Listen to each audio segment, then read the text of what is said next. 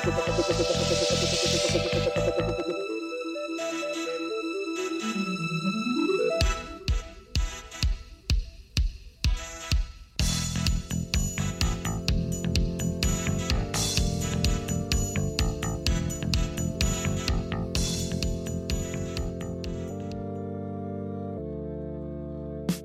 to the Pirelli Stadium here in Burton upon Trent.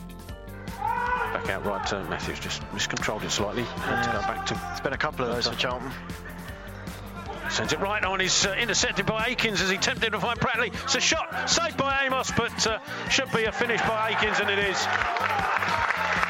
Well, unfortunately, it sums up Charlton's opening eight minutes. Sloppy, careless in possession. Charlton pass it out from the back. Pratley backwards to Amos. Under pressure now from Edwards, and he's conceded possession. There's a chance for Power. Chips it over Amos and makes it two. And there's two individual errors that have cost Charlton. And it's two relatively simple goals for Burton Albion. The difference between the two sides. As Charlton with the corner, Shinnie to take. Swings it in. It's Gilbey underneath it, comes back up in the air, Gunter heads back in, Watson with the header, and then Smith has saved the line. Yes. Smith converts to the second attempt, and Charlton responded well. Corner comes in, it's a bit of a head tennis. Watson got something on it, Smith with the shot, it's on the line, comes back to Smith, who shoots again. Then a couple of deflections, but Paul Smith has his first Charlton goal. Powell prepares to take. Passes short to Akins. Gives it back to Powell. Now Vernon. Vernon chip ball in. It's a decent one to Hughes. It's a save. The ball comes down and Brayford converts. I think it's Hughes in the end who converts. A well worked corner routine. Charlton struggling to deal with it. The ball was short. And the chip ball in for Vernon was a good one. Hughes got the initial contact saved by Amos. And the rebound was converted by a combination of Brayford and Hughes. I think Hughes is going to take the plaudits. He'll be ball forward to Washington, shooting opportunity. Conor Washington gets it onto his right foot, shoots, and saved by the goalkeeper. He taps it back out to Morgan. Chip ball in, looking for Aneke. Controls down. Aneke with the bicycle. Oh, what a goal! Oh, what a finish! Oh, that's What brilliant. finish! That's absolutely brilliant. Chest it down, bicycle kick, and Charlton back in the game. That is outstanding. Ball into the feet of Akins. Akins turns, tries to find Vernon again. He finds him, tries to get the shot away. Oh, and it's uh, ricocheted back to him, and he's finished.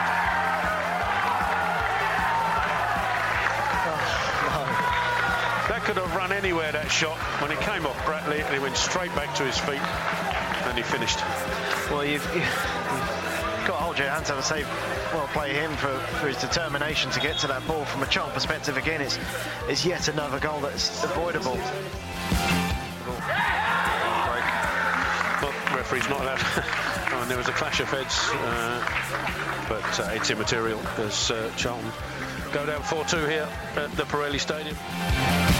It's not the same, it's not the same, it's not the same. You're gonna tell me that I'm right. You know you're gonna come back down. Find yourself where you are again.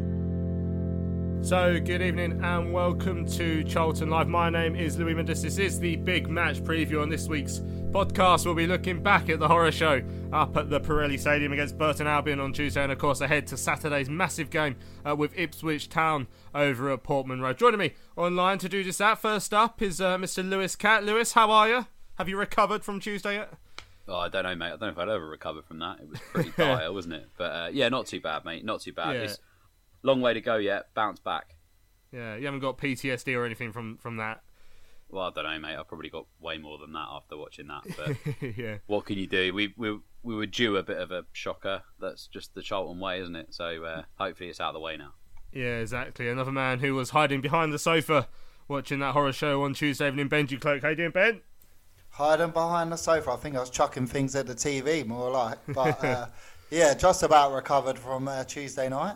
Excellent stuff. Well, uh, let's get back on the horse and look ahead to, to the Ipswich game uh, later on. We'll also talk about the uh, possibility of fans being back at the Valley as, uh, as soon as next week. We're, we're hoping for the game against Milton Keynes on, on Wednesday evening. So we'll hear uh, about that a little bit later on. We'll hear from Lee Bowyer throughout the show. Uh, and of course, the first thing, Lou, we're going to hear after we've just heard the goals is we're going to hear his reaction to that game on Tuesday. The 4 2 defeat against Burton Albion. Burton have only won once this season. The last time Burton had won was on 19th of September. If you try and put that date into some sort of context, it was the last time that Alex Gilbey had played a game. So if you think of how long he was out for, that was the last and only time Burton had won before we played them. So where on earth did that come from on Tuesday? Gifting them two, arguably three goals. Then the fourth goal we didn't defend too well for either. Um, and yeah, every time it looked like we were getting back into it, we just gave away another silly goal. Lewis, it was just one of those evenings that you just didn't see coming from a mile off. No, exactly that. I mean, I, I went into the game naturally very optimistic because you know you look at the table and you you sort of assume that, don't you? You think, oh, today's going to be a game where we can try and gain a bit more ground on the on the top two and probably wrongfully, really, because anything can happen in this division. Um, and Burton sort of historically have had quite a few decent seasons. I remember playing them when we were in League One before, and we really struggled there. Um, so I don't know what had happened to them this season, but I was expecting us to do a lot better than we did uh, on Tuesday night, and I just think maybe we we shape our shape was a bit wrong in the first half. I felt like. Um, our midfield was sort of wasted and, and isolated. Maddison wasn't really doing a huge amount out wide. Um, I felt like we sort of they isolated the creativity of of uh, Andrew Shinnie and and Gilbey as well, and up, up front as well. You know, Omar will be very disappointed he came off, but ultimately just wasn't really uh, sort of giving enough. And you don't know whether that's just a little bit of fatigue because he'd played. Um, I think he'd played before that, you know, on the on the weekend. So, uh, you know, it's it's one of them, isn't it? It's it's a bad day at the office ultimately, and those those mistakes that that we made to give those goals are incredibly unnatural uh, for us. We don't make a huge amount of mistakes, and uh, especially one of them coming from Ben Amos as well, who's we know has been absolutely outstanding this season. Um, so you've got to put it down to that, really, haven't you? Just a bad day at the office, um, and I know that Lee Bowyer was incredibly disappointed. We'll hear hear that later on, but I think that I'm trying not to sort of you know rub the salt in the wound too much. I'm trying to get over it as quickly as possible because it's a long, long old season, isn't it? And um, our performances up to yesterday, uh, to Tuesday night, have been have been incredibly positive. So just a little bump in the road, uh, and we go again on Saturday. Yeah, it certainly was very un- an uncharacteristic performance from us, Ben. I mean, we do have to again put it into the context of the season. It's our first defeat in nine games, okay, and, and it was a shocker and it was a very bad performance. But you know, probably in danger of getting carried away, but we do have to analyse the mistakes, particularly for the first two goals. I mean, the ball from Chris Gunter that laid it on a plate for Lucas Akins for the first one inside the first 10 minutes, and then, I mean, the the, the second was probably, what, six or seven minutes before half time, and, you know, again, just overplaying it at the back. And I think I think Burton seemed to have our number there. They could see that if they pressed us high and put us under a little pressure, we weren't as comfortable in possession uh, as we probably should be. Yeah, exactly what I said to a mate of mine who uh, lives in Burton. He tweeted me straight after the game. And I said, You boys done a number on us. They, they did their homework. They pressed us high. They, they probably saw we got two centre backs who don't normally play in that position. And uh, pressing us high caused us to make two big mistakes. We uh, obviously, Darren and Chris look nervy on the ball because it's not their natural position. Uh, you look at Chris, he's probably normally a right back looking down the down the wings to try and play a ball, not receiving it and looking down the middle, looking down the line. And it showed, unfortunately. Uh, we looked nervy all over the pitch, as, as uh, you and Lewis said before. It, it, was an uncharacteristic performance. And I think Bowyer said it after the game. It didn't look like they played together before. It, it really was one of those performances where you're pulling your hair out thinking, come on, what, what are we doing? I mean, there's ways to lose, but gifting them two goals just seem quite comical. But there you go. We're going to come up against teams that um, are the underdogs, like Burton were, and think, right, here we go. We're going to try and uh, do a number on them, as we said, like tonight. And um, unfortunately, we didn't react, react well to that after doing. Uh, giving them a goal for the first one, we we did exactly the same for the second, and we just uh, didn't really recover at the back. I think uh, up front we we created enough chances. It's just at the back we just looked quite shaky, which was obviously very disappointing.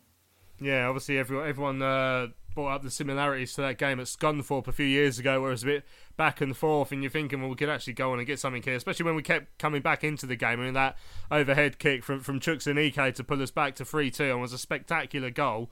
And all of a sudden you think, right, some momentum, but again, we concede so soon after. Um, doesn't help, I guess, that, that we that we don't have a single centre back who was fit to start.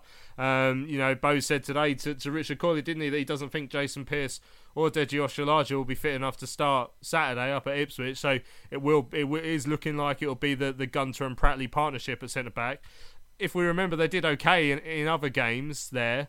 Um, it's it's just uh, you know uh, ideally we want some players back as soon as possible. We'll hear about Akinfenwa's uh, road to recovery soon. Um, obviously uh, in in the first half as well, big news: uh, a substitution was made within the first half. Not something you see uh, too often, Lewis. But um, Omar Bogle hauled off after 33 minutes for Chuks Aneke. Now, of course, you know Bo really praised Bogle just on Saturday. You know even after even after the, the, the penalty incident with Conor Washington where he tried to take the ball off him, and, and, in the end, obviously, Washington won that argument. But Bo did not see what he wanted to see from, from Omar on, on Tuesday evening, which is uh, it's going to be interesting to see how he reacts now, Omar, to being substituted early. He went straight down the tunnel after going off, as did Marcus Maddison actually in the second half as well. Um, it's going to be an interesting few weeks for those two. Yeah, definitely. Um, I don't think either of them can take a huge amount of um, glory away from that performance, you know, but you can't pin it on just those two. There weren't really any uh, impressive performances out there Tuesday night.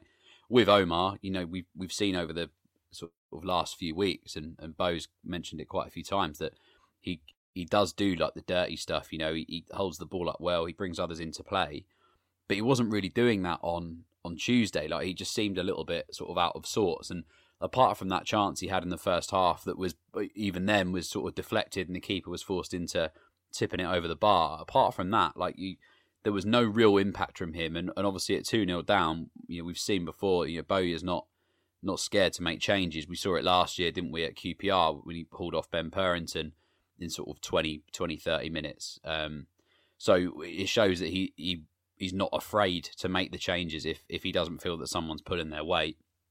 And the same with Marcus. You know, I mean, whether the system suited his style of play, because I just felt that he was nowhere really. Um, I thought I was, you know, I, I did, he didn't do a huge amount at Gillingham, but he still had those really good chances, know, the free kick and um, and sort of long range efforts, and he's starting to show what he's capable of in terms of his delivery and assists. Um, it's sort of getting that sharpness there, so you can see you can slowly see it coming back in. But uh, on Tuesday night, I mean, he was totally anonymous, and, and really until he came off uh, and Albie came on, I, I don't really think we looked overly in the game at all. Um, but uh, you know, as, as, Benji said there, like it's just one of those. We, it's bad day at the office. You just got to put it to bed as soon as possible. We got a massive game Saturday against a side that are that are up there and want to be up there at the end of the season like we do. And I think that as a club, we've kind of got a bit of a history of of you know relishing those sort of um, encounters, um, especially if we're looking for an immediate reaction to try and try and get winning again. Because you know that's a couple of we we've had it where we've had these you know consecutive wins and you know, the draw at Gillingham and now a defeat to Burton. You, you do want to turn that around as quick as possible, and I think that we'll relish the you know the opportunity to go to Ipswich on Saturday and try and do just that. Excellent stuff. Right, so it was a disappointing evening at the Pirelli Stadium uh, on Tuesday. I caught up with the Addicks boss Lee Bowyer afterwards to find out what he made of the game. Poor, poor, from start to finish. So many people just going through the motions. You, you can't give, no matter what league, what country, you can't give teams, no matter where they are in the division, a two goal head start. And and the two goals we give away, like just errors, individual errors. I've never seen anything like it.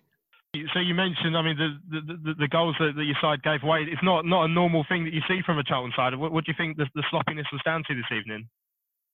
I don't know. I don't know. I've never seen it before myself. Um, complacency, um, sloppiness. Maybe because we was unbeaten in eight, we think we can just turn up to games and and win. It's not that simple. Football isn't like that. I just reminded them in there, and I've reminded a few of them like that ain't acceptable, and that will never be acceptable. Not not playing for me. So um, yeah, I think we had one of these crazy nights before, didn't we? Was it Scunny two years ago? Like we just give dear just amazing goals away all the time. I said to Jacko when they got their third one, I was like, it just just reminds me of that game that on that Tuesday night. It was just unbelievable. We was it was like we'd never like tonight. We it was like we'd never played football before. It was it was just crazy. Conor Washington come on. He could have had hat trick. He only on twenty minutes. Like it's, he should have had hat trick. The game should have been about seven all. Like, it was just just not a normal game of football. I don't know. I, I, I can't put it down to anything. That's just not like us at all. And, and, the worst thing is, it was like the more senior players that was doing it, who's been in the game forever. So it's just one, put it to bed and, and just get ready for the weekend. You know, it's just another away game, third away game in bloody what, in a week. But we we just got to dust ourselves down. Obviously, we will revisit that tonight. Tonight's performance, we will visit that, and uh, but they, they won't make their mistakes again. Like they, they won't make their mistakes again in, in the whole season. So, so yeah, but disappointing because we had an opportunity. You know, we're, we're in we're in a good place, and like I said, I'm beating an eight and then going and do that. That just no, I didn't see that coming at all. You made a, a change in, in the first half when you were looking to try and get a reaction or, or something from your side. You took Omar Bogle off and brought Chukwuemeka on. Um, what, what, was your reasoning behind that? Is, is Omar struggling with an injury or anything like that, or was it more of a, a tactical change? It wasn't really tactical because I brought off like for like. There was nothing wrong with Omar apart from he, he he wasn't doing what I expect him to do as a striker. You, see the difference in, in Chukwuemeka from from from Omar Bogle. That's what I expect from all my strikers. Omar was doing that and has been doing that, but for some reason today he he was miles off it, and, and I won't have it. Um, so yeah, that's why I done it. I guess obviously if we are going to try and look for some positives, you know, we, we did see a, a, a bit of spirit there and, and, and, an excellent goal from from Chukwuemeka. I mean, uh, in terms of Chuk starting, is it, it, does he feel like he's he's close enough with his fitness now to, to go for 60 minutes like he did tonight more often? Yeah, but my worries with Chuks is you have to just be careful with him. He's he's very very temperamental. His body is very temperamental, and like we we we known that we we've obviously learned over the last what eighteen months, wherever he's been here, eight, year year and a half. He's we've learned that about Chuks, and trust me, I would have started him long before now if if I could, but comes a point where I had to bring him on today to play him for, for 60 minutes. I had to. I couldn't keep watching what was happening. We it weren't it wasn't good. So I've just got to look after Chuks, and and again he's come off the bench and scored.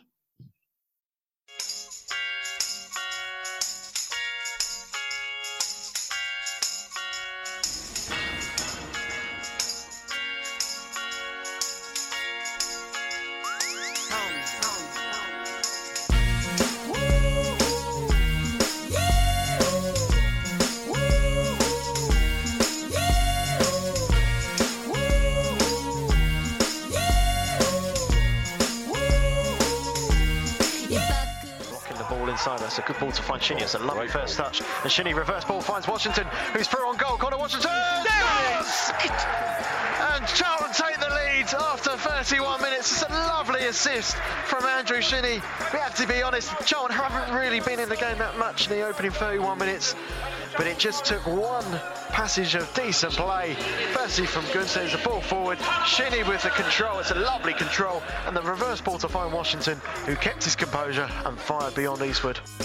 Charlton Live. There we go then, welcome back to Charlton Live, the big match preview there. We just heard from Lee Bowyer after the game against uh, Burton Albion on Tuesday, uh, a really disappointed Lee Bowyer, probably a little bit baffled as to where that came from as well. Some of those mistakes, so the, the, the sort of which we don't make too often. I know we do like to play it around at the back, and like I say, I do think that Burton sort of picked up on that a little bit, and they really hassled us and harried us and, and made us uh, rush our possession, which didn't work out uh, too well for us, and uh, we paid the consequences for it. Now, I did ask for uh, some opinions to see what some people uh, what you made of the game out there. Mina said many teams now playing the same way, slowly out from the back without any variation, like a dreadful Fulham side. Uh, so many defenders cocking up. I'm guessing that this current fad of way of playing uh, it's not sexy to watch. He enjoyed Everton's first half against Fulham. That was sexy. Well, obviously, yeah. Well, if we can we can reach that standards, hopefully we'll uh, we'll make you uh, a bit happier. Right, Steve Richards said we didn't deserve anything against Burton Albion. If you give the opposition a two goal head start, you will struggle at any level. Impact of four injured centre backs is plain for all to see. Officiating this season has scraped the bottom of the bottomless barrel, though. Ridiculous number of yellow cards. Obviously, we'll need more signings in January to sustain a push for promotion, guaranteed to beat Ipswich 4 0 now. Yeah, well, sometimes we do react quite well after that, so I'm hoping, hoping that we were right. Tony uh, sent a message on Tuesday as well. Evening, gents. I can already see the panic on Twitter. I think Tuesday uh, we were poor and there isn't anywhere else to go. Uh, it was bad and we just gifted goals away. Amos has been great this season. One bad game shouldn't wipe people's memories. Let's not get back to what people did with Dillon Phillips. We need to draw a line under the bad game and move on. We had a few blips when we went up two seasons ago, like Scunthorpe away or Rochdale away is probably another one I could add to the mix there. Uh, so let's not panic. I wasn't too concerned about Bogle until tonight. He needs a goal quick. Let's hope it's against his old club on Saturday. The faith. Come on, you Reds. That's from Tony in Eltham. Only around the corner from me, Tony. Thanks for your message. Phil said, Hi, guys. The only good thing uh, that came out of uh, that was I've been entered into the draw for Chris Farnell's Range Rover. Yeah, well, having been, I, I travelled in the Range Rover up to the game actually on the, on Tuesday, and it's very nice.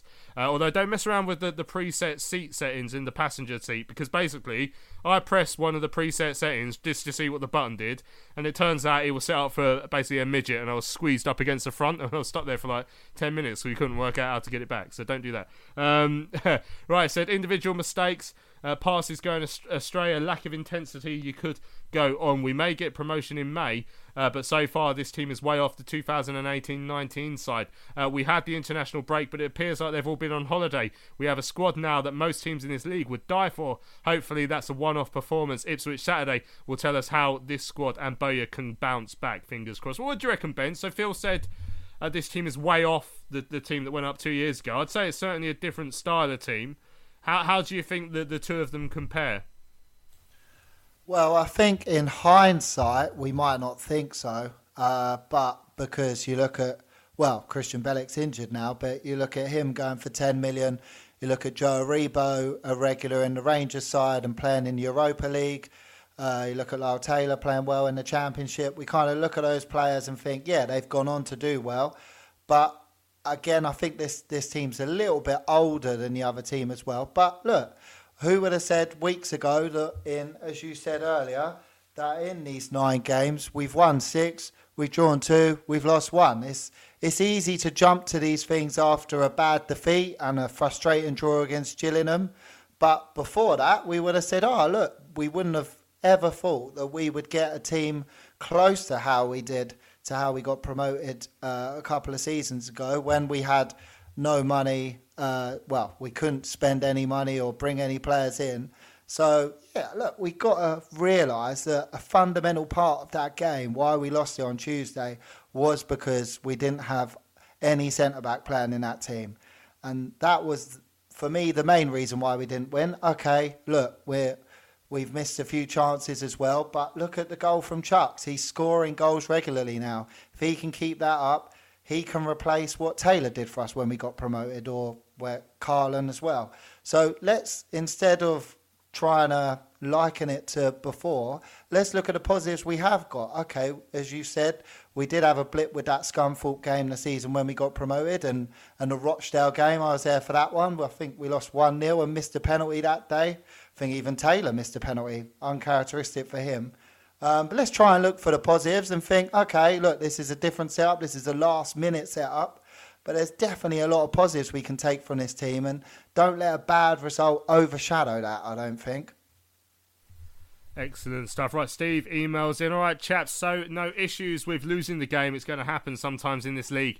But I was so disappointed with the lack of desire out there. Not one player can say uh, they gave anywhere close uh, to 100% on Tuesday. Even when we went two down, there was no reaction, no fight or pride. Maddison was a chief culprit. And is there any coincidence that the performances have dropped since he's started games? If he's not up to the fight, uh, then tear up the contract as he's not wanted in that case. A great mantra is hard work beats talent. That doesn't work hard. Uh, and that explains the results. They wanted it way more than us. So congratulations to Burton. Hopefully Bose and JJ have got into them when we see a reaction on Saturday. Keep the faith and come on you Reds. Yeah, I mean that the Maddison thing we haven't really spoken too much about him, Lewis, but he ain't he ain't really set the world alight just yet. But I think the thing that's more concerning for me is the way I mean, it looked like he flounced off. Basically, he went off the pitch and went down the tunnel. Yeah, I mean, you don't want to see that from players anyway. I mean, especially with a player like Marcus. I mean, he didn't have a club to go to. You know, like we've given him an opportunity here when no one else was really knocking on the door. We know what he can do at this level. We've signed him for a reason because he's got a great record in League One, assists and goals. We know that he can do it, but there have always been question marks over maybe his attitude uh, and and sort of work ethic, etc. And he has to prove himself. I mean, you know, we're we're a fan base that will remember. You know, it's the Charlton mantra almost that we get these players that that give hundred percent. They might not be the best technically gifted players, but they always give hundred percent and achieve. And Marcus Maddison is is you know he's a, he's a player that we know technically at this level is is you know one of probably technically one of the best players in the division when he's firing on all cylinders. But you have to have the attitude to match it to suit the you know a Bowyer team, uh, and we see that with you know the likes of Darren Pratley. When we signed him a few years ago, we were thinking he was going to be like a bit part player, a bit of experience. He went on to be you know paramount in that promotion winning season, one of our better players last year when we got relegated, and even this season will fill in wherever needed. You know, regardless of the of you know the, maybe the the poor performance Tuesday as a team, he's one of those players that that gives everything wherever you're asked him to play, and and that's a Charlton player, and and Maddison has to has to sort of buy into that properly, or you know, as the as the guy there tweeted, you know, he's not going to suit what this club's about. But I've got faith that he'll come good. I mean, we know he's good at this level, and he he does have a point to prove because no other club was knocking for him. You know, arguably he could be playing in the championship if he, he got his head right. But I I think given time he he'll get there. But at the moment, I mean, when Albie Morgan came on, he, he completely lifted our whole team, and you know that's a one of our youngest players that you know a month or so ago we were, there wasn't even a non-league team in to loan him. You know, look at how he's reacted. That's what being a Charlton player is all about, and Maddison could take a leaf out of his book. Excellent stuff. Right, I got a message in from Kiwi Valley uh, the other day saying people talk about strengthening in January, but how is this possible with the wage cap? Sell some players in order to buy some, is it? And if so, who? So I think, I, I, by the sounds of it, we've got a, a, bit of movement in our wage cap somewhere. Like there's there's still a little bit of room.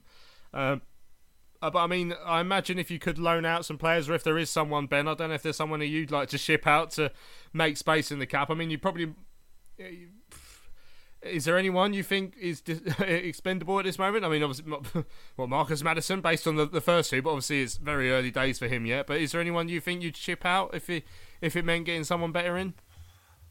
I don't. Ah, you put me on the spot there a bit. I can't. I can't personally think of anyone at the moment. I know a lot of people are getting on Bogle's back, which I think's unfair. We let's see if he scores a goal first. Uh, not really at the moment. I mean, we haven't had enough players fit for enough period of time to kind of give them proper judgment yet. But yeah, I think if, you have to have a what twenty-five man squad and uh, fill that in. So, oh, I, I couldn't yeah. say. I personally yeah. couldn't knock a position yet. Do you know what I mean? I couldn't say we definitely need someone for that position.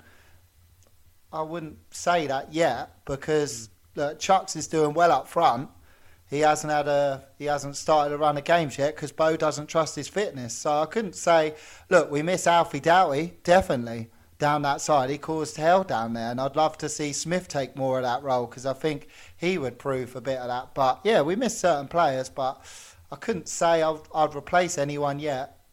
Mm, it just shows how difficult the job will be for Lee Bowyer uh, and uh, you know Thomas Sandgaard and Steve Gallen when it does come to the January window if they do want to will and deal. Right, let's have a quick break. When we come back, we'll talk about the fact that in just six days' time, some of you could be joining us at the Valley.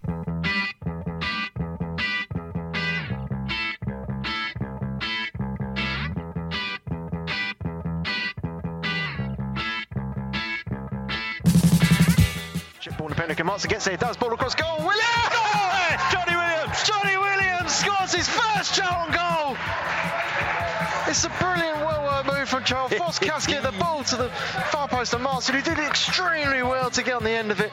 Ball across goal, and there's Williams to score. A man who's in goal-scoring form at the moment. One for Wales last month. His first for Charlton this month.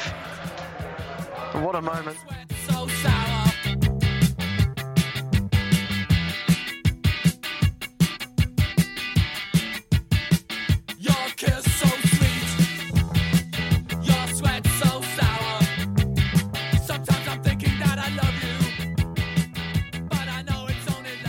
Charlton Live.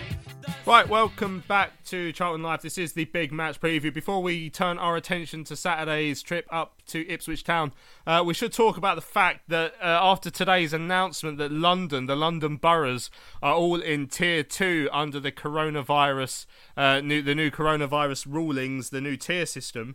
Uh, well, that means that Charlton now are allowed to have, well, as of next Wednesday when when the new deal starts.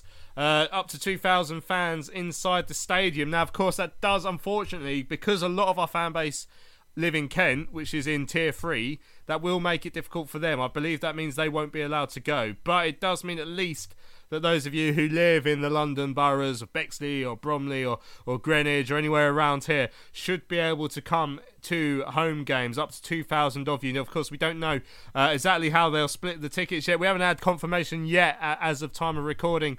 Uh, that we'll definitely be able to get this sorted in time for Wednesday uh, for the game against Milton Keynes. But I think I think we're hopeful uh, that they will be able to. And anyway, of course, Bowyer was asked about that uh, in press day today. Ha- uh, asked how important it will be that he'll be able to have at least some fans into the game uh, as soon as possible. long overdue, I think, um, to, to get the fans back in, and I'm sure that we'll welcome them with open arms because we've definitely missed them.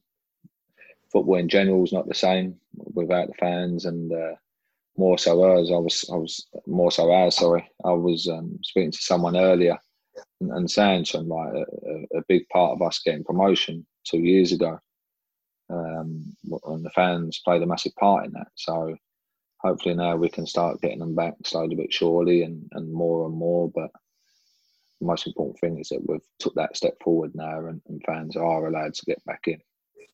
I mean, it's probably an impossible question to answer, but uh, Tuesday's game. Do you think if um, you know we were two 0 down, we'd made some mistakes, but we got back in it with uh, uh, the Smith goal just before half time? If we'd have had a full away end in what is you know what was a compact ground, um, we'd have probably had two thirds of the, of the capacity that would have been Charlton fans, and then later on, of course, you've got Chuks goal gets us back to three two. Do you think that with the crowd behind you might have been a different different game? Would have lifted the players? Yeah, it would have lifted them for sure. Um, whether we'd have won the game, I don't know, because obviously the players they're in them situations, they're going to be in the same situations, and, and will that help them take the chances? I don't know, because the chances weren't too difficult, were they? That we had, they was quite clear cut. So yeah, I think it always helps, and and it always gives gives us as a team that edge and that push, you know, to, to keep pushing and pushing, and uh, so yeah, it, it would have helped for sure for sure. I have no doubt about that, and and it will help just having two thousand at the Valley on Wednesday. So um, maybe it's a, a, good thing now that we're playing on Wednesday because at least we can get some fans in. If it had been Tuesday night, we wouldn't have been allowed to have them in. I don't think so. Uh, so yeah, most importantly, we, we, we're on the Wednesday now, and, and we get them into the stadium and. Uh, they can make some noise. Well, there we go then. So potentially 2,000 fans. I feel really bad, Lewis, asking you about this because you're out out there in uh, out there in Kent, so it, you're not on the list. Uh, but I mean, f- for those who will be able to get back, I mean, it's going to make a big difference to the atmosphere, even if you are watching on home uh, on the at the stream on home uh, as well, at least. Yeah, definitely. I mean, obviously, from a personal point of view, I'm I'm gutted that that I'm I'm in the tier I am, and I can't. I'm not going to be able to go to the games. But I'm also, you know, really happy for you guys that can go because it, it makes a hell of a difference. I mean, I was lucky enough to go to the Doncaster pilot event, which I thought the club organised just flawlessly, and I felt incredibly safe. And and that was sort of when the virus was creeping back up, you know. And, and sadly, we didn't get to continue that despite all the hard work and preparation. Um, but it's obviously the number two thousand is um, is more than we had before. It's it's a shame that it's the number it is. I do think that there's a slight argument that you could base it on percentages because some stadiums are a lot larger, but then I, I do also understand that you've got to take into account people travelling to and from you know the valley safely and socially distanced. Um, but I think you know it's a great start, and you have to start somewhere. So for the guys, uh, you know, guys and girls who do get tickets, um, you know, relish it, be loud and proud because when when I went there for that pilot event, there was only a thousand of us, and the difference in in noise levels was was incredible, and the result that day wasn't great. Thomas wasn't in at the time. Um, you know, this time around we're under new ownership. We've got a great squad. We're we're going well in the league, um, and it's a great time to go back and uh, hopefully they review my tier very quickly, and I can I can get back in as soon as possible as well. But for everyone that gets a ticket to go, you know, I'm really I'm made up for you all because I think all of us have missed football and live football more than you know more than we ever imagined. Really, I don't think I'll ever take for granted those like freezing cold like Tuesday night games against Rochdale or something like that where you can't feel your toes when you get home. But I'll never take that for granted again. So yeah, I'm really happy. I'm, I'm glad that we're starting somewhere. I, I, didn't expect it at all either with this tiered system coming into place. Um, that we they'd even consider letting fans back in. So a small number, but a start. And yeah, it's uh, it's a really exciting. Um, well, it's a really exciting prospect to actually have fans back in stadiums again. So yeah, I'm really I'm really mm. made up for people, just not myself.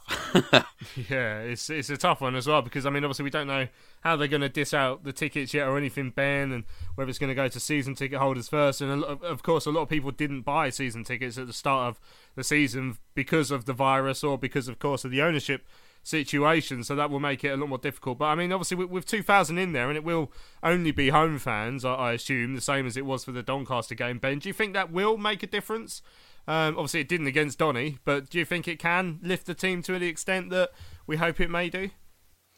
I've well, I personally didn't go to the Doncaster game. I haven't bought a season ticket this year.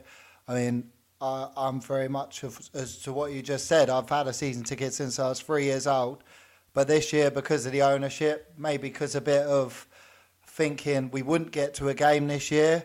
Um, I haven't bought one, so I'm not sure if I'll be able to get to the game. Living in a London borough I am allowed to, but yeah, I, any anything would help. I think I read for the Doncaster game, the players' reactions were that their hairs stood up on the back of their necks because they just relished having fans back in. And I mean, they must get sick of what, shouting to a teammate of theirs and it echoing round the ground, especially if it's a, a shout in frustration. Or Bowyer must get sick of hearing his own voice going round the ground. So having supporters in, any songs of Lee Bowyer's Red Army, or yeah, just seeing some fellow fans and smiling, just because we we're actually under some decent ownership and we are doing better and we have got our Charlton back. That'll definitely be a buzz. And as Lewis said at the time when they went last time, Thomas wasn't there and we lost the game. But this time we can kind of um, enjoy the game a bit more because we as I said, we got our Charlton back. We got a good side out there to watch, and um, yeah, hopefully, um, all going well. We it, the pilot. Well, if it is a pilot game or fans coming back in, is a stepping stone. So fans that cannot uh, able well aren't able to attend if they're in uh, zones that aren't allowed to attend the game. They look. We this is a stepping stone to things going forward, and hopefully we're heading in the right direction because I personally didn't think I'd see any football this season. So anything's uh, anything's good. Let's let's hope we get a good result for it. Yeah, it's incredible, really, Lewis. So you you mentioned about how, how you're not going to take it for granted. But this a year ago, this is something you never could have envisaged. Is being kept away from the ground for so long? It's it's just something that just does not compute at all. So it's amazing how how used to watching the games in empty stadiums, whether it via the stream or they're working how, how we've probably got to. But it'll be such a nice change to, to see people in there. Like I say, even if you're watching on the stream just to hear some atmosphere. Um, I, I've seen stuff in you know other countries where they've had a few thousand fans in, and and it will it will make a massive difference in terms in terms of your viewing experience. Yeah, hundred percent. You know, we had a couple of weeks ago. Northern Ireland had fans in, didn't they, for their for the Euro playoff, and it, it does make a huge difference. It, it's tough sometimes, you know, watching a stream with with no sort of any, any crowd noise or atmosphere in the background. I mean, we're we're lucky we've got Greg and Tell, you know, with a, with a commentary that it kind of keeps it keeps it exciting because if, if, you're watching it sort of as it is, it, it is pretty it's pretty difficult sometimes. You know, when it especially when it's sort of dead silent, you can just hear the players shouting and stuff. So any you know any fan attendance. I mean, I went to that Donny game uh, and you know it was it was loud and stuff and you know as we said the performance wasn't really what we wanted at the time it was a very different side at the time um, and it would just make a huge a huge difference um, to the players and and Bowyer as well you know he said so many times over the years like when the valley's rocking and everyone's bouncing and all that you know all this stuff he, we've been without that for for way too long so yeah uh, it's it's a great move isn't it for for football. It's a slow stepping stone, as Benji says, to getting football and, and elite sport back to normality when it comes to spectators. And hopefully, this is uh, this is the first step in the right direction. And as we progress over the winter, and maybe a vaccine becomes sort of more you know heavily produced uh, in the in the spring, maybe we'll, we'll get back up to a, a more sort of usual capacity just before the end of the season. We might be able to see the end of the season out with with a packed valley again. Who knows? But um, yeah, I'm I'm hoping that I can go sooner rather than later. But um, we'll, we'll, have to see. But e- either way, for me watching at home, even it's as you say, it's going to make a huge difference having fans there. And um, yeah, for me, it's just more satisfying seeing that uh, you know the the whole the issue with spectators uh, in football stadiums has finally been addressed because there's been so many parliamentary debates where it's been like, well, you can do this inside, but you can't go and watch your football team outdoor, socially distanced, and there's always been that sort of that tug of war between uh, you know the fo- the footballing bodies and the government. So now they're finally listened and put the wheels in motion to get you know the slow return of supporters back. It's uh, it's a positive step for the sport. Yeah, definitely. I mean, as, as, as we say, if, if Charlton Pro like they, it was proven they could do it safely um, in the in in the game against Doncaster, so you do wonder why it's taken this long. If it's something that can be proven to be safe, there's plenty of other stuff that, that you can go out and, and about and do, like meet people outside. You know, this isn't that different. I think, the, like I say, like, like was said earlier, the only real big difference for me is how people travel to the game. But you know, that's that's something that will be. Uh, will, will, that people will, will, will think about, and, and, I'm sure they're sure they'll be safe. Right, just before we go to the break, actually, a message from Nathan, but from, from all of us really here uh, at Charlton Live. A mention from Mark Wyndham, who's uh, battling uh, illness currently. Um, you know, just to stay strong and, and you know focus on getting yourself uh, back down the valley again when, when you can as well, and hopefully, uh, you know, seeing Charlton have a very good season. Uh, you know, keep fighting and stay strong. So that's from, from Nathan, but from all of us uh, at Charlton Live as well. That's from Mark Wyndham. I hope you. Uh, hope you can keep your spirits up. Right, let's have a quick break. When we'll come back, we'll start to focus our attention on the game uh, with Ipswich Town.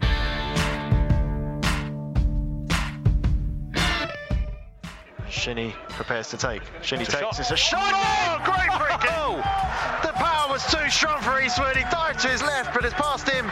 And Shinnie, who got the assist for the first goal, now opens his Charlton account with a lovely free kick. And Charlton, just before half time, make it two. That you're gonna be okay anyway. You know there's no. Charlton Live. Right, welcome back. Then this is Charlton Live. This is the big match preview. Now, time to turn our attention uh, to Saturday's trip up to Portman Road. A big one, really. One of the bigger clubs, aren't they, uh, in League One? Ipswich Town sitting fifth in the table, just two points ahead of us uh, in sixth. We've got a game in hand uh, on them. Uh, but uh, tough one. It's, it's going to be a strange one. Both sides going into this game on the back of heavy defeats. Ipswich beating 3 0 at home by Hull City, who do sit on the top of the table. Uh, we were sat, we were beating on the team on the bottom of the table, although Burton are, now 22nd now, so there's no shame in that. Uh, but obviously, both teams looking for a reaction. Uh, Lee Bowyer uh, was asked about the game. He's going to look ahead to the game shortly, but also a bit of fitness, uh, a bit of a, a, squad update for fitness. Uh, the first thing that uh, Lee Bowyer was asked about during press day in this clip uh, today was how Akin Famewo is getting on on his return to fitness. Yep, he's on course. He trained with us today. Um, first day with us, so he's obviously been outside for maybe a week. Um, so yeah, he, he, trained with us today. Uh, Saturday will be too soon um, to, to, to bring him with us, um, but Wednesday we're we're looking for him to start getting back into the squad on Wednesday. I forgot to ask about uh, Ryan Inniss and, uh, and the extent of his injury. Do we know quite how bad it is yet? No, again, he's having scans, but he's got to see specialists and, and, and people like that. So uh, it's going to be a while, though, Terry. That's all I say. I don't want to put a, a time on it and put our physios under pressure. Not at the moment. Mm-hmm. So uh, once we do get all the the finalisation, then we'll um, then I'll, I'll, let everyone know. But I don't want to just chuck figures out there when they might change. You know, so uh, yeah. he's still got to see certain people before we can go down that line. Well, it'll be Ipswich on Saturday, the rearranged game uh, on, on, Saturday, and uh, they're fifth in the table, but uh, a place above us. But uh, after a good start, they've had some mixed result as well. So it's almost like two sides are going at it with a little bit of something to uh, to react to. Uh, not necessarily something to prove, but something to react to. But can that work in our favour? Obviously, even though they're fifth, they're going to be under a little bit of pressure as well. Yeah, they're under pressure because, for one, they're at home. But I think I think I heard that uh, Tuesday night was the first time they lost at home all season. Yeah. So they're obviously a good side at home. Um, they're a good footballing side. I, I watched their game the other night, and even Hull won 3 0, it wasn't a 3 0 game. Uh, the scoreline was definitely generous there to Hull. Um, but yeah, they're, they're, a good side. I think the reason why their results have been so up and down, Terry, is that they've had quite a few injuries. Um, I think there was a time when they, they had no strikers, uh, but now they're all back. So it's it's going to be a tough game. They're a good side. Um, they're a good side that can help you more so in the final third. They're, they're very good in the final third. Uh, I mean, I know it's uh, it's an um, it's an obvious thing to say, but you know, this December we got I think it's eight games in five weeks when you include the the festive schedule. But given obviously you're going to rotate, you've said that already. But given the the way we finished on Tuesday, does it have a bearing on, on what you put out on Saturday? Um, not really, because each person you have to look at them as an individual and, and what they're capable of. So, um, Albie Morgan, obviously, my plan with him on Tuesday was, was to rest him. Uh, so I had no intention in actually putting him on on on uh, Tuesday. I just wanted him to rest for Saturday because he done really well last Saturday. So uh, that was the best game I thought he'd played for us. So he'll be coming back into the side. And again, we have to reevaluate tomorrow. We'll, see again how some bodies are feeding. Um, I've not picked the team fully yet. I've got a good idea, um, but we're just waiting on a couple to see how they're feeling in the morning. And uh, but yeah, some people w- wasn't was disappointed in the other evening, so then naturally everybody thinks, well, they come out, but everyone has off days. So, um, so yeah, I won't give too much away. There we go then, Lebo. You're looking ahead to the game with Ipswich Town, and uh, well, as we heard at the start there, talking about the fitness of uh, Akin Famewo and Ryan Inniss, obviously our two centre backs who played so well during that long spell we went without conceding a goal. Um, then we, we lost uh, Inniss, didn't we, to a quad injury last week, and he still can't really give us a time frame on that one. We lost Akin Famewo. Uh, I think it was, it was during the game, wasn't it, against Portsmouth? Uh, and, and, he went off, and we survived the last few minutes without him. But he's been out for a while. But yeah, great news that he's back in training today, Benji. Um, because I mean, we, we've missed a pair of them, and you think, well, if you can have at least one of them back, then that will help with the organisation and, of course, the the qualities that they both bring to the game. Yeah, definitely. I think uh, with Famewo, he was really good at playing the ball from the back. I remember him playing a few good balls either to Bogle or Washington to hold the ball up. So I think we've missed him more because I think his ball distribution was very good. Of course, with Ryan, he was a danger in both boxes. He was good at defending it and clearing his lines at the back, but he also caused a lot of problems in the other box with his um, aerial presence from corners. So we've missed that as well. But um, yeah, it's a shame that Ryan, we don't know how long he'll be out because um, he was turning into a big force for us. But yeah, having one of them back will definitely help. Could maybe push uh, Pratley or Gunter back to their familiar positions. And uh, as we know, hopefully Jason or uh, Deji haven't got long till they're able to start a game. Uh, especially Jason, I think having your captain back in, a bit of leadership. I think we missed that on on Tuesday night. We missed organisation.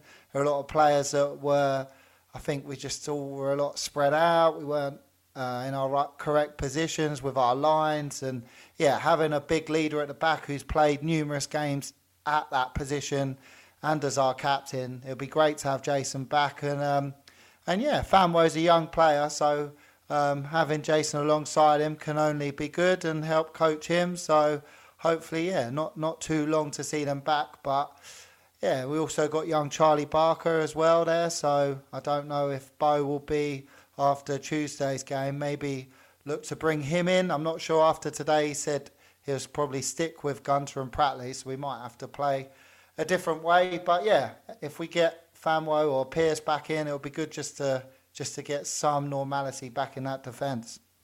Mm, I mean, that is a debate then to be had. That Benji's brought it up there, Lewis. I mean, Charlie Barker, he has played games at the start of this season.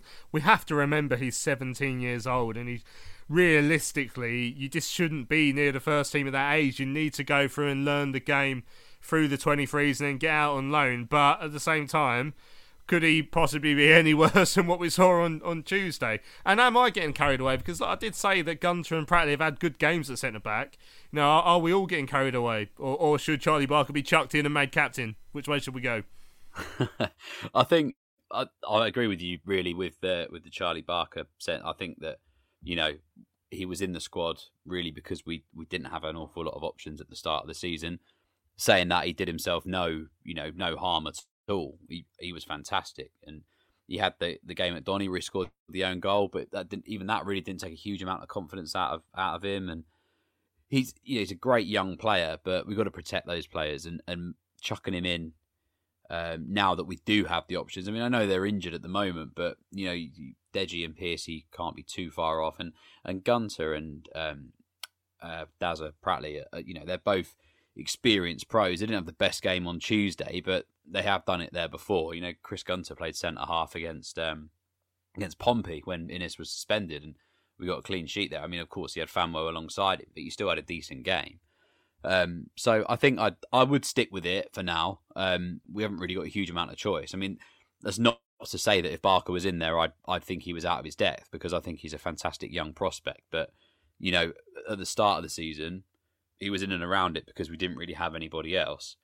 Now we have got those options. Maybe it, he can sort of get those minutes, um, you know, under under twenty three level, um, or you know even under 18s, where he he can kind of you know go naturally with his development rather than being sort of fast tracked into the first team because we haven't got anybody, and you know either burning out or having a having a real tough game against one of the top sides and and having all the confidence knocked out of his sails. So I think I'd stick with it as it is for now. I mean, the sooner that um, that Akin Famewo and and Ryan are back, the better. Same with Piercy. I think Benji hit the nail on the head with Piercy. Like we missed that, you know, that leadership from him. I thought he was one of our better players um, post lockdown uh, in the championship, and we do miss him big time. And the same with Deji. I mean, Deji hasn't hasn't set the world alight with his performances for Charlton, but he's also had some solid displays, and, and again he's quite versatile and fits in at right back or or in the middle as well. So the options are there. Just typically they're all injured at the same time, but hopefully Piercy and and Dej aren't too far away, and then I imagine you know Akin will follow. And sadly, we don't really know a huge amount about Ryan Inniss, and that's a shame too because he's someone that came in and we were all a little bit cautious because of a reputation, and he's come in and you know proved everybody wrong. He's been absolutely fantastic. So I'm hoping that we'll get him back as soon as possible as well.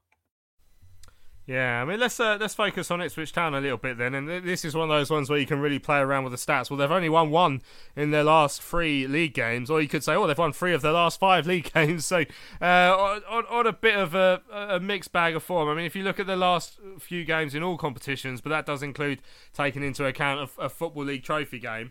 Uh, they've lost three of the last five and only won one of the last five uh, including the FA Cup defeat against Portsmouth, which is the reason we're able to play them on Saturday because obviously this is FA Cup second round uh, weekend and we managed to get out of it. Um, but uh, they've had their injury problems this season, by the sounds of it, Ben.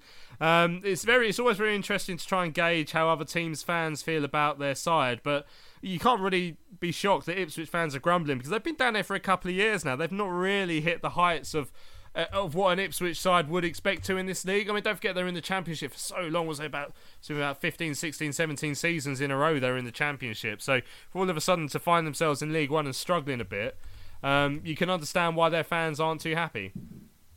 Yeah, I'll tell you one person who is happy, probably Mick McCarthy. He got hounded out that club, didn't he? And they were, the fans Feels were like annoyed he's, that uh, they. Been proven right now, isn't it?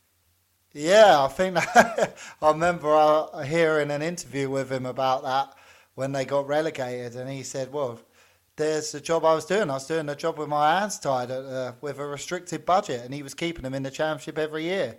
But yeah, you look at their team. I think there's a couple of standout players: Judge, Freddie Sears, Norwood.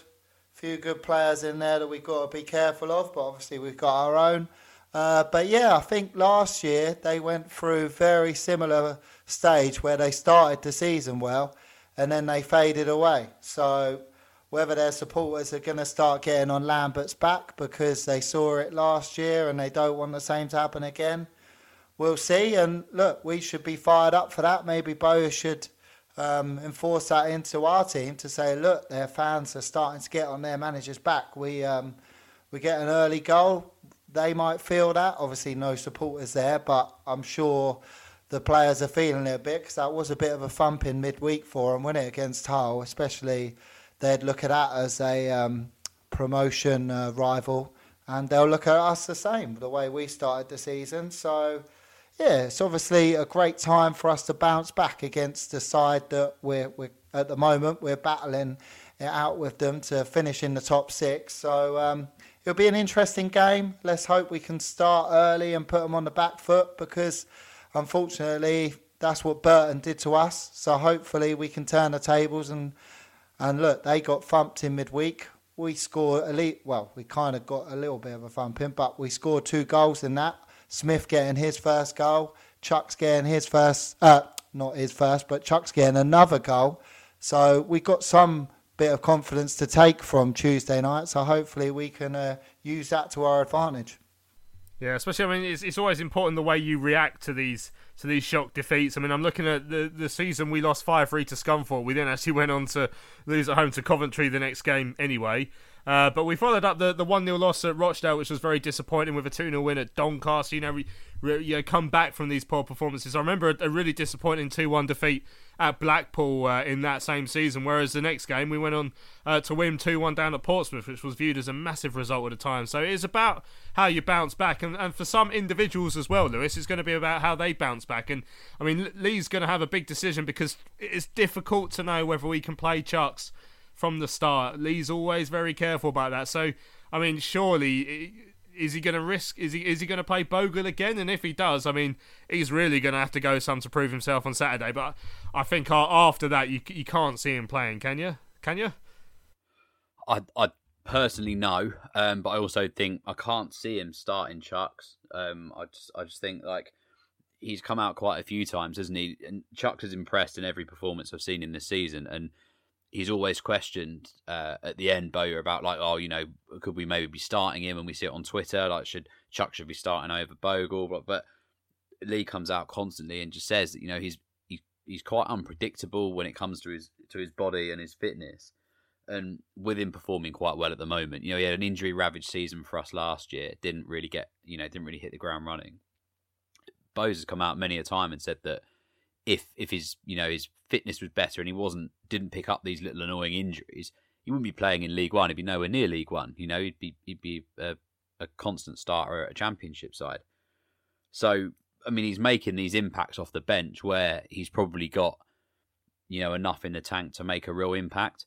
I think maybe Conor Washington would start maybe alongside Smith, or maybe you'd go go for a three and have have you know maybe Maddison or Johnny either side, something like that. It depends really away from home how they want to line up, but I'd like to think we go back to a diamond because I think the diamond suits us and we we just seem a little bit more creative and we get the best out of our midfielders in that diamond. And I think Albie has to start too. You know, Albie came on on Tuesday and. I feel like his performances this season have been absolutely outstanding, and, and to hear Bowyer you know, complimenting him now as well because we we've always had the running joke that it just seems like he, he seems to just like not like him. But I don't think that's the case. I think he just sees himself in Albie, and it's the frustration when he maybe does the things that he he wouldn't do as a player. But now he's getting in the box. You know, he's doing the dirty work defensively. He's doing everything, and he got a great assist. Well, he put a good ball in for Chuks on Tuesday night, and he's impressed me completely. So I'd like to see him come in maybe for Maddison. Uh, Washington, I'd like to see come in for Bogle. I'd stick with Smith because I think Smith brings something, you know, that pace and, and can get in either side of, of defender and, and play a ball into someone like Washington, Chuks, or Omar. So I mean, it, it, depends, doesn't it? I mean, the immediate reaction from Bogle might be, you know, start him, stick him in there, and see what he can do. But at the same time, if if he does get stuck in there from the start and doesn't perform, it makes the job even harder to bounce back going forward. So maybe you take him out of the spotlight a little bit and, and stick Washington in there, or, or maybe even Chuks and just get sixty minutes out of Chuks and take him off. But I just feel like the impact from from Chuks is, you know, going on like those tire, you know, tiring defenders a little bit later on in the game he's just unplayable. So yeah, it'd be interesting to see how Bo lines up. But I wouldn't be surprised if if Omar was on the bench and maybe we saw Washington start in front of him. Mm, right, well, it's going to be a fascinating game uh, at Portman Road on Saturday. Then, so let's have a very quickly your predictions. Then, please, Benji. First of all, how do you see it going? I'm going to go two-one Charlton. I'll take that, Lewis. I'm going to go. Uh, I'm going to go one 0 Charlton. I think we're going to go full circle, get a clean sheet. Nice. That'll be the lovely way to uh, round off the week after uh, that horror show on uh, Tuesday evening. Right, we've run out of time on this week's big match preview. Thanks to all of you who've joined us uh, and listened all the way to the end. Thanks to those of you who emailed in as well. Thank you to Benji and to Lewis for joining us here. Cheers, Cheers mate. mate. Thanks very much. Good to have you both. I've been Louis Mendes. Thank you then for listening. We'll be back here on Sunday to look back at whatever happens. Hopefully, three points for them Charlton boys. We'll see you later. Charles alive.